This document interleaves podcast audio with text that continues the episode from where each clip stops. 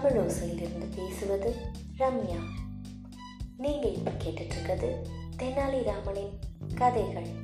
இன்றைய தலைப்பு கண்ணாடியில் கடவுள். தெனாலிராமன் ஒரு நல்ல வேடிக்கையான கவிதைகள் எழுதுறதுல வல்லவர். ஒரு நாளைக்கு கிருஷ்ணதேவராயரோட அரசவையில் அவர் வேடிக்கையான கவிதைகள் சொல்றப்ப அரசே எப்போ வாய்ப்பு கிடைச்சாலும் சரி மக்கள் பொய் சொல்றதுக்கு ரெடியா இருப்பாங்க அப்படின்னு சொல்றாரு. இதை கேட்ட அரசருக்கு ரொம்ப கோபம் வந்துருச்சு. அது எப்படி? இத்தனை வருஷமா நான் ஒரு பொய் கூட சொன்னதே இல்லையே. நீ எப்படி என்னோட மக்களை மட்டும் அப்படி சொல்லலாம்? அவங்களும் அந்த மாதிரி செய்ய மாட்டாங்க அப்படின்னு ரொம்ப கோபமா சொல்றாரு. உடனே தெனாலிராமன் சொல்றாரு அப்படியா அரசே சரி நீங்க இதுவரைக்கும் பொய்யே சொன்னது இல்லையா அப்படின்னு கேக்குறாரு. உடனே ஆமா சரி அப்படின்னா அதை வந்து நீ உண்மைன்னு நிரூபிச்சு காட்டு அப்படின்னு தெனாலிராமன் கிட்ட சவால் விடுறாரு அரசர். தெனாலிராமனும் சரி அரசே எனக்கு ஒரு ஆயிரம் பொற்காசுகள் கொடுங்க நான் நிரூபிக்கிறதுக்கு முயற்சி பண்றேன் அப்படின்னு சொல்றாரு. கிருஷ்ணதேவராயரும் ஒத்துக்கிறாரு. பணத்தை வாங்கின தெனாலிராமன் ஒரு வருஷமா அரசவைக்கு வரவே இல்லை. அப்படின்னா அவர் அழகான ஆடம்பரமான ரொம்ப அற்புதமான ஒரு வீட்டை கட்டுறாரு. அங்கே உள்ள வேலைப்பாடுகள்லாம் ரொம்ப அருமையாக இருக்கும். ஒவ்வொரு இடத்துலையும் கண்ணாடியை வச்சு அங்கே நிறைய அற்புதமான ஓவியங்களை வச்சு அந்த வீட்டை ரொம்ப அழகாக அலங்காரம் பண்ணுறாரு இப்போ ஒரு அற்புதமான வீடு ரெடியாக இருக்குது ஒரு நாளைக்கு தெனாலிராமன் தன்னை ஒரு ஞானி மாதிரி வேஷம் போட்டுக்கிட்டு கிருஷ்ணதேவராயரோட அரசவைக்கு போறாரு. அப்ப சொல்றாரு மன்னா நான் ரொம்ப நாளா சாமிய பயபக்தியோட கும்பிட்டுட்டு இருக்கேன் நான் பயபக்தியோட டெய்லி கடவுளை பிரார்த்தனை பண்றதுக்காக கடவுள் எனக்கு நான் உன்னோட வீட்டில் ஒவ்வொரு நாளைக்கு ஒவ்வொரு ரூமுக்குள்ள உனக்கு காட்சி தருவேன் அப்படின்னு சொல்லியிருக்காரு. நீங்களும் வந்து கடவுளோட ஆசீர்வாதத்தை பெறணும்னு நான் வேண்டிக்கிறேன் கிருஷ்ணதேவராயர் கிட்ட சொல்றாரு.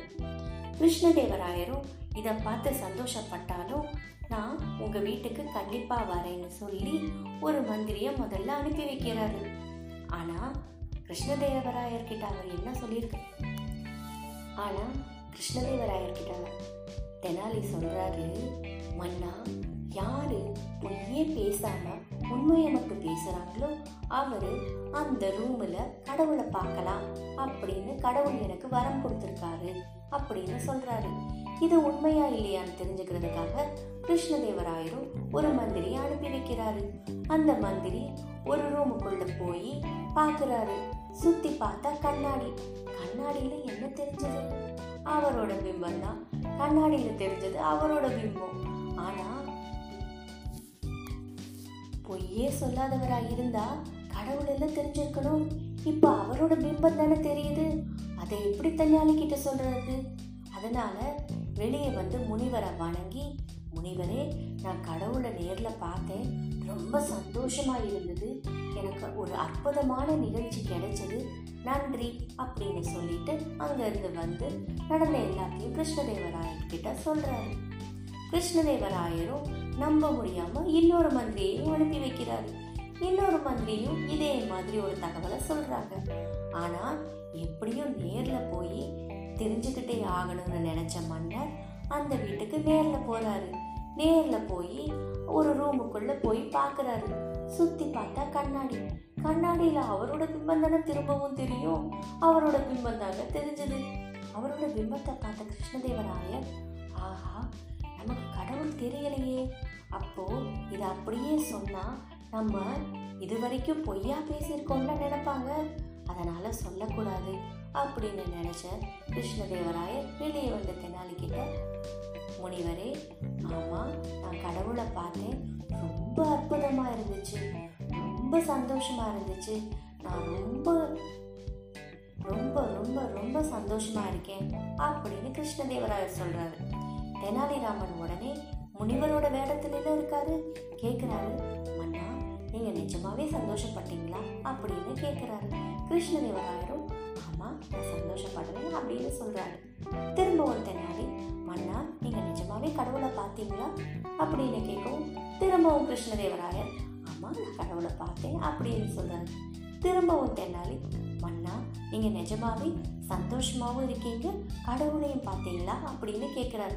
இதை கேட்ட கிருஷ்ணதேவராயர் இப்போ மட்டும் நீங்க முனிவரா இல்லைன்னா இங்க நடக்கிறது வேற அப்படின்னு கோவமா பேசுறாரு.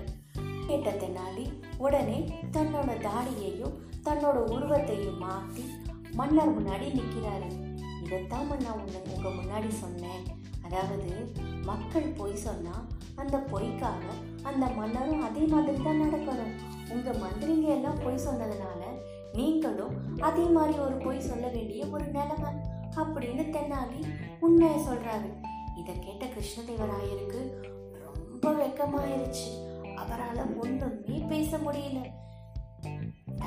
விகடகவி தன்னோட வார்த்தையால அவரை மாட்ட வச்சதை பார்த்து மனசுக்குள்ள சந்தோஷப்பட்டாரு. ஆனா வெளியே கோபமாக நடந்து அவர் அரண்மனைக்கு போயிட்டாரு. அப்புறம் என்ன தெனாலி பண்ணாரு? அடுத்து என்னெல்லாம் அட்டகாசம் பண்ண போறாரு? அடுத்த எபிசோட்ல பார்க்கலாமா? நன்றி.